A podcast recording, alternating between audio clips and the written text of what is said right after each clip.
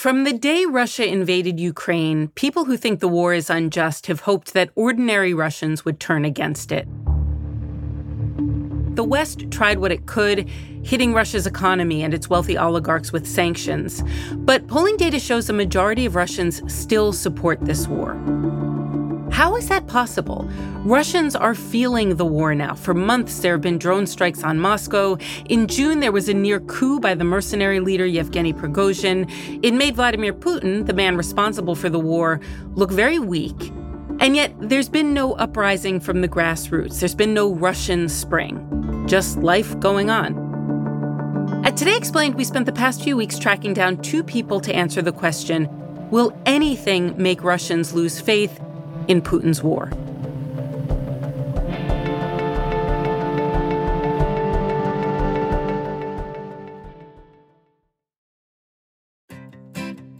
Support for this show comes from Slack. You're a growing business and you can't afford to slow down. If anything, you could probably use a few more hours in the day. That's why the most successful growing businesses are working together in Slack. Slack is where work happens with all your people, data, and information in one AI powered place. Start a call instantly in huddles and ditch cumbersome calendar invites. Or build an automation with Workflow Builder to take routine tasks off your plate, no coding required. Grow your business in Slack. Visit slack.com to get started. Hi, this is Scott Galloway, NYU professor, best-selling author, serial entrepreneur, and the host of the Prop G Markets podcast. For nearly two years, Prop G Markets has brought listeners unfiltered analysis on high-flying stocks, burgeoning sectors, stupid acquisitions, and master of the universe CEOs. Starting May 20th, Prop G Markets is launching a new feed with two episodes per week. What a thrill! The good news? I know how to get you rich. The answer? It's on Prop G Markets. Don't miss out. Listen and subscribe to Prop G Markets wherever you get your podcasts.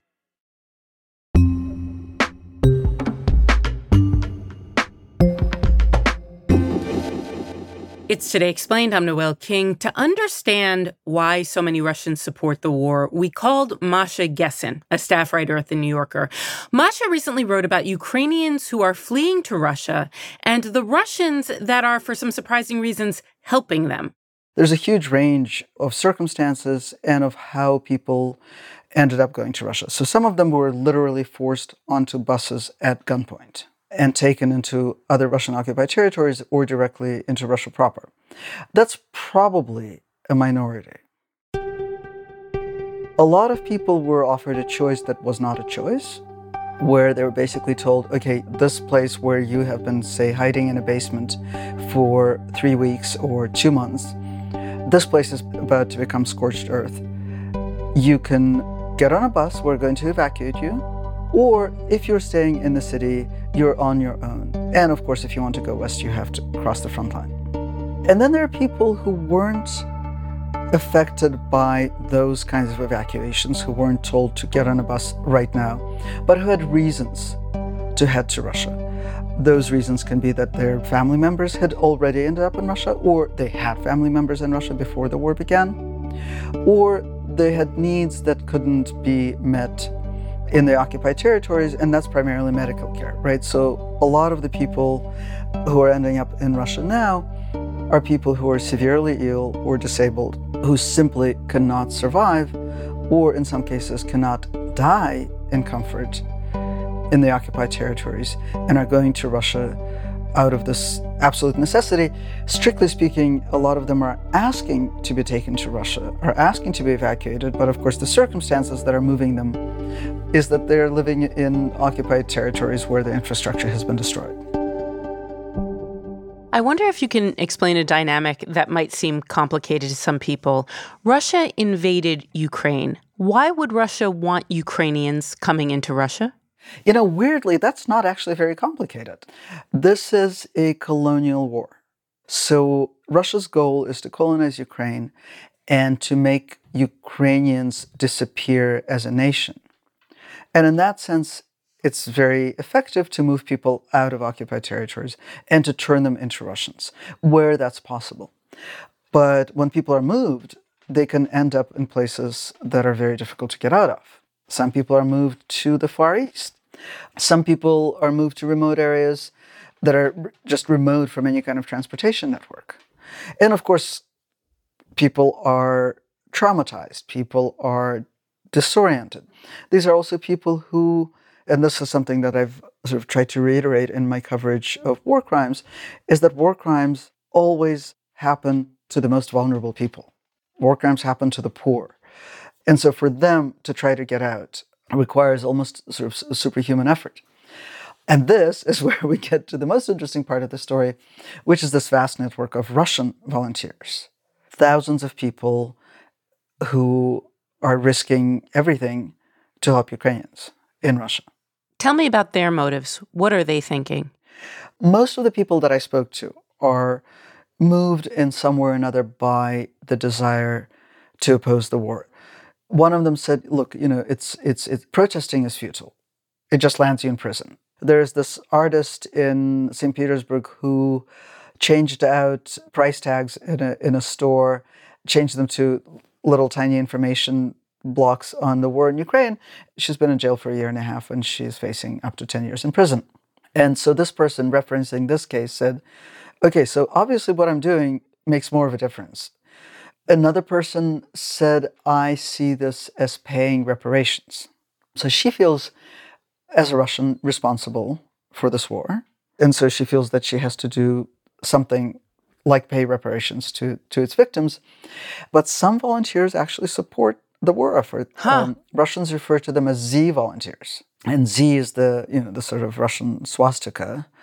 And Z volunteers often collect you know, money or supplies for the military effort and also help, quote unquote, evacuate Ukrainians and resettle them in Russia.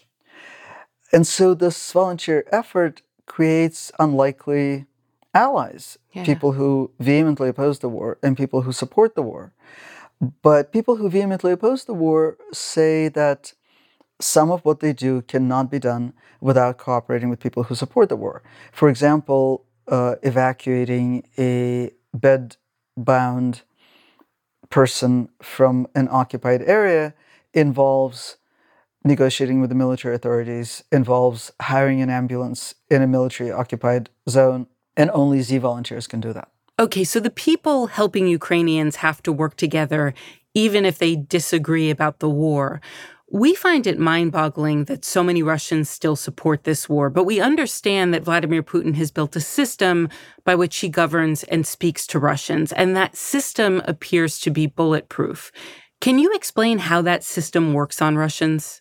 So, you know, uh, this is this is where language begins to fail us because when we talk about Russians supporting the war, we use words that are not entirely appropriate to the situation in the sense that you know how do you measure public opinion in a country where there's no public and no opinion? Yeah yeah. And that's you know that's by definition what a totalitarian society is like you are not free to form your own opinion you do not have sufficient information but also the goal of totalitarianism is to prevent you from having your own opinion right this is hannah arendt sort of famously and brilliantly made that distinction between old fashioned tyranny and totalitarianism, where old fashioned tyranny demands a certain set of behaviors or statements and basically otherwise leaves you alone.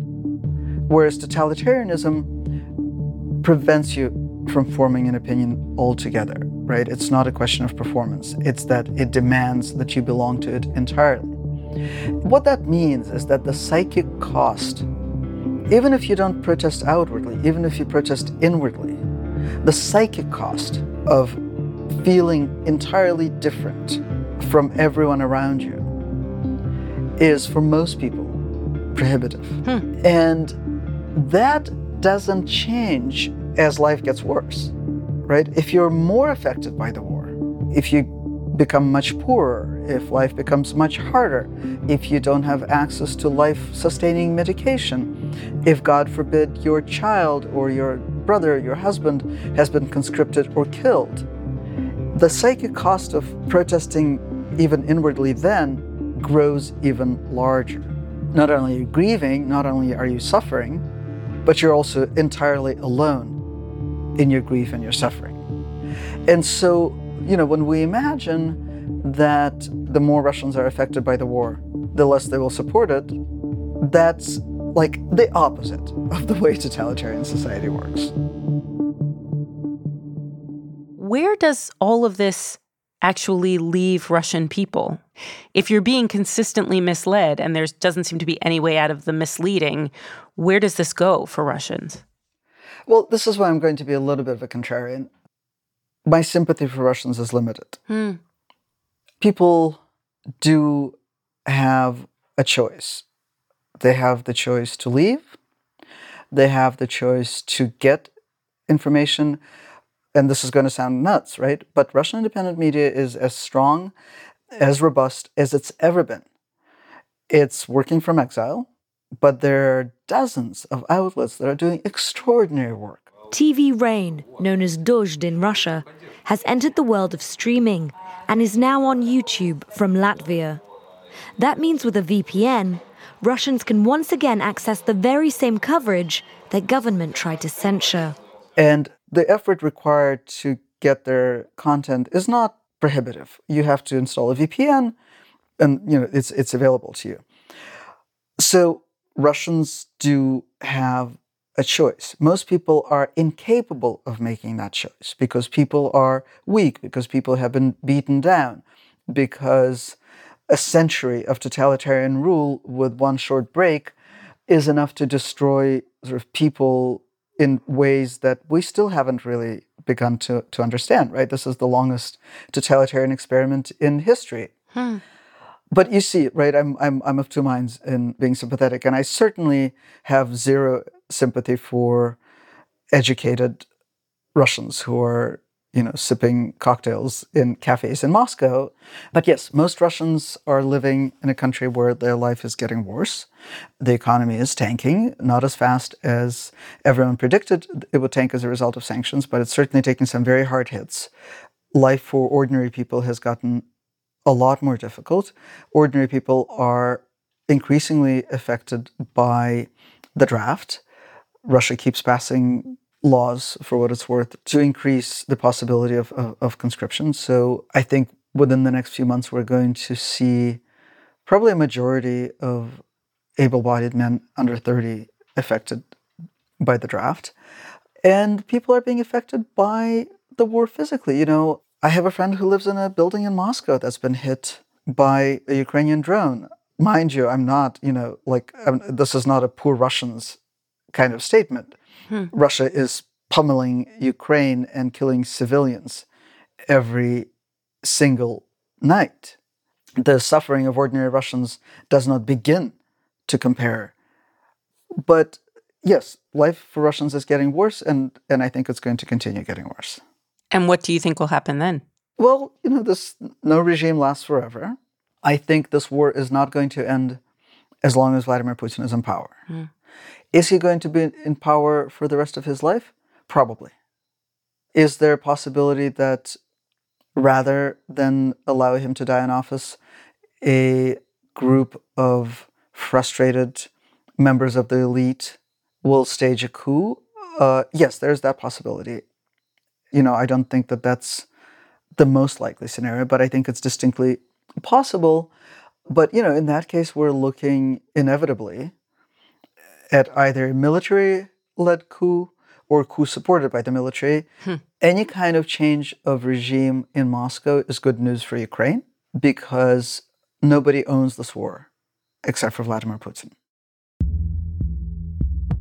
So, as soon as there's a change of regime, it's going to be possible for Ukraine to start negotiating with Moscow. So, in that sense, I really hope it happens. But not necessarily for the sake of, of, of Russian people, just because, like all sane people in the world, I hope Ukraine wins this war as soon as possible.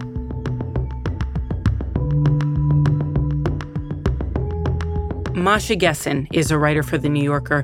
Coming up, a Russia researcher goes looking for hard to find answers.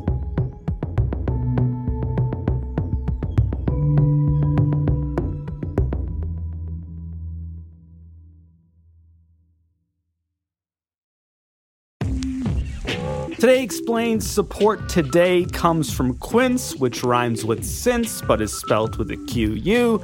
The poet John O'Donohue once said, we're getting very classy here, when one flower blooms, spring awakens everywhere. Now, I don't know exactly if that's true, it tells me to tell you, but I do know that Quince offers timeless essentials that they say never go out of style no matter what the season. And honestly, that also kind of sounds like a poem, doesn't it? Not only that, Quince says all of their items are priced 50 to 80% less than similar brands. Take it away, Claire White.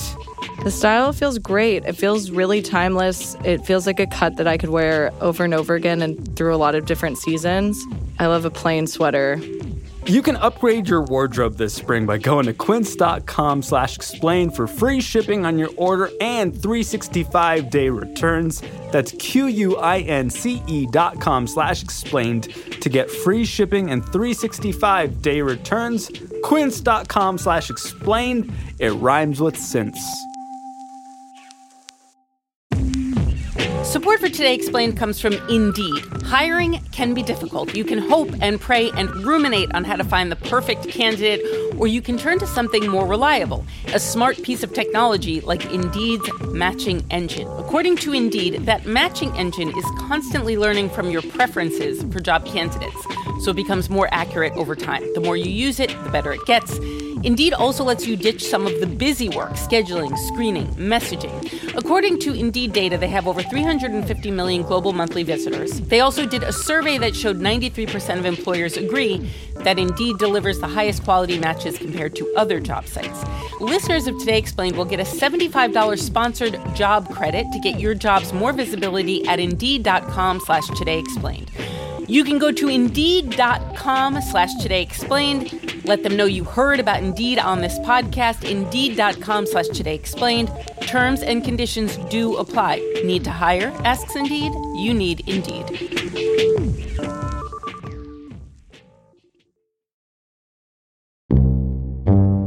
It's Today Explained. In the first half of the show, Masha Gessen said something that really struck us. How do you measure public opinion in a country where there's no public and no opinion? Jade McGlynn took on the challenge. McGlynn is a researcher at King's College London, and she just published a book called Russia's War. It's about how ordinary Russians view the war in Ukraine.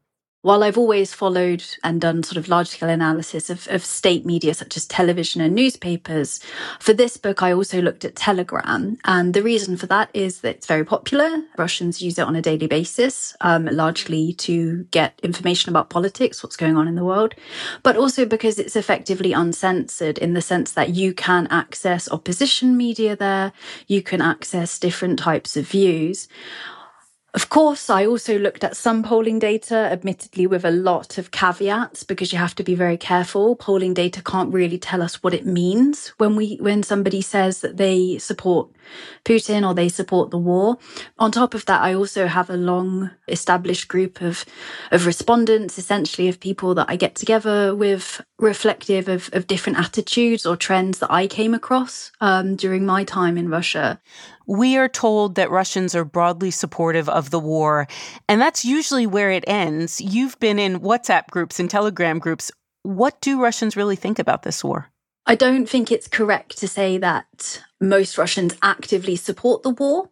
What's more correct would be that they broadly approve of it. They broadly approve of the ends insofar as the ends mean to politically control Ukraine and to undo Western dominance, Western cultural influence, um, not just in Ukraine, but also in Russia. The active supporters, the people who are really sort of gung ho for the war, the Kremlin is very nervous around them. And we can see the reasons why if we look at somebody like Yevgeny Prigozhin, because people who are true believers, they are the people who will then become critical of you because they genuinely believe in the conquest of Ukraine. In extraordinary scenes, Yevgeny Prigozhin demanded the downfall of Russia's defense minister and its chief of staff, accusing them of mishandling the war on Ukraine. Whereas everybody else, if you ask them, they'll say they support it, but they probably wouldn't come out into the streets to support it. Well, not everybody else. You do also then have, let's say, a 20%, well, 15 to 20% of the population who are quite firmly opposed to the war. I've been reading articles about how if you're in Moscow, you might not even be aware that this war is happening. When we look at where the support is and where the support is not, is there a geographic bent to who's in favor of this and who is not? So you're quite right. In Moscow, it's very easy to forget or certainly not to feel the impact of the war, give or take a few sort of war recruitment posters. That said, there are also other differences. For example, for people who live out in the Far East or even, you know, in, in Eastern Siberia, for them, Ukraine feels, you know, very, very far away. Whereas, of course, for people who live in Voronezh or those areas in the sort of southwest of Russia, it's literally over the border.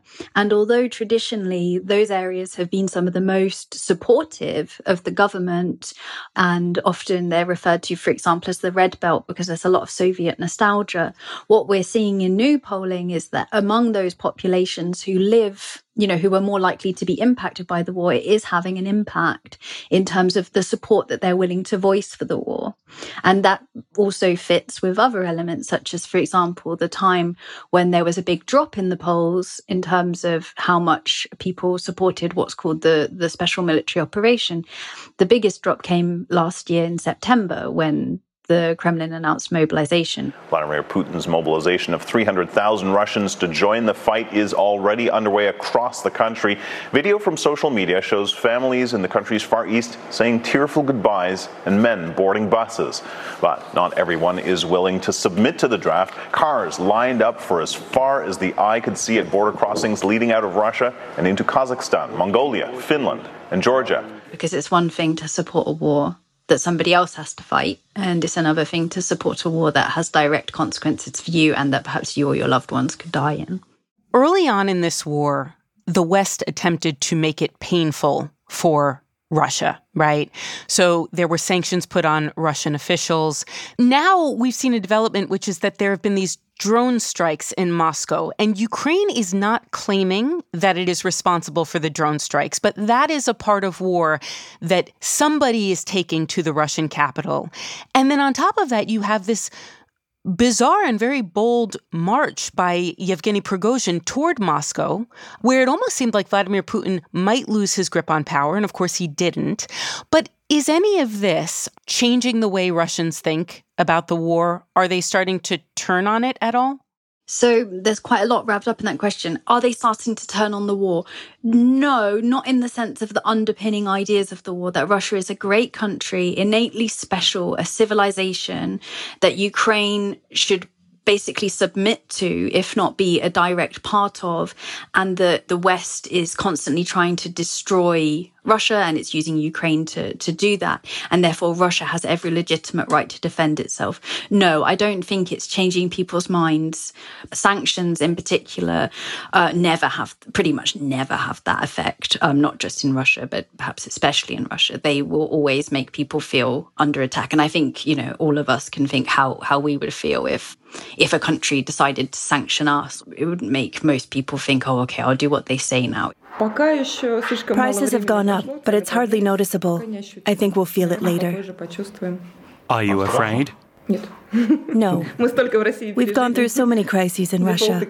What doesn't kill us only makes us stronger. So that's one aspect. The other aspect is about um, the war coming up. No, I mean, what we did see uh, shortly before um, and in the run up to Prigozhin's sort of march on Moscow, which it must be remembered he insisted was not aimed directly at Putin, but rather at those who were managing the war.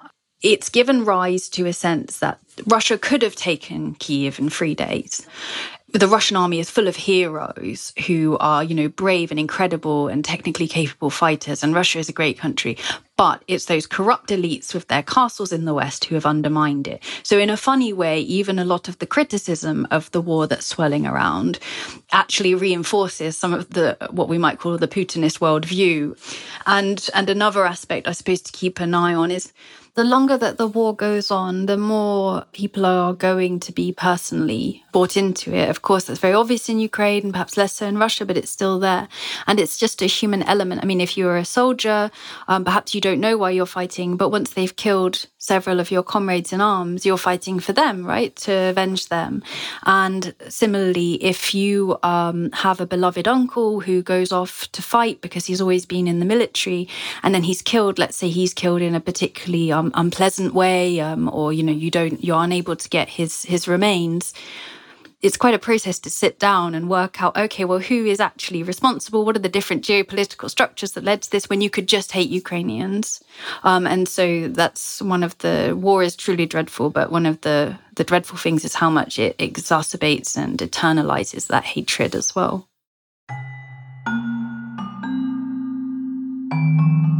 one of the few things that really coheres the Russian people with the Russian elites who, who largely live parallel lives is that fear of state collapse. This is a country or a nation that has experienced two arguably three state collapses over the last, what, 100 and 10 years.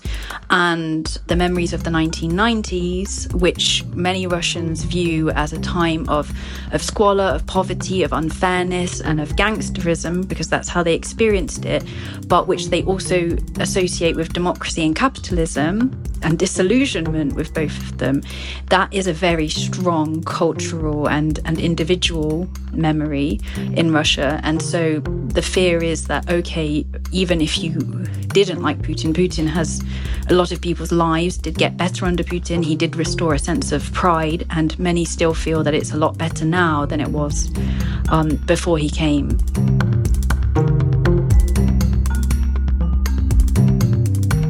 That was Dr. Jade McGlynn. Today's show was produced by Amanda Lewellyn and edited by Matthew Collette and Amina Al-Sadi. It was engineered by David Herman and fact checked by Laura Bullard and Serena Solin. I'm Noel King. It's Today Explained.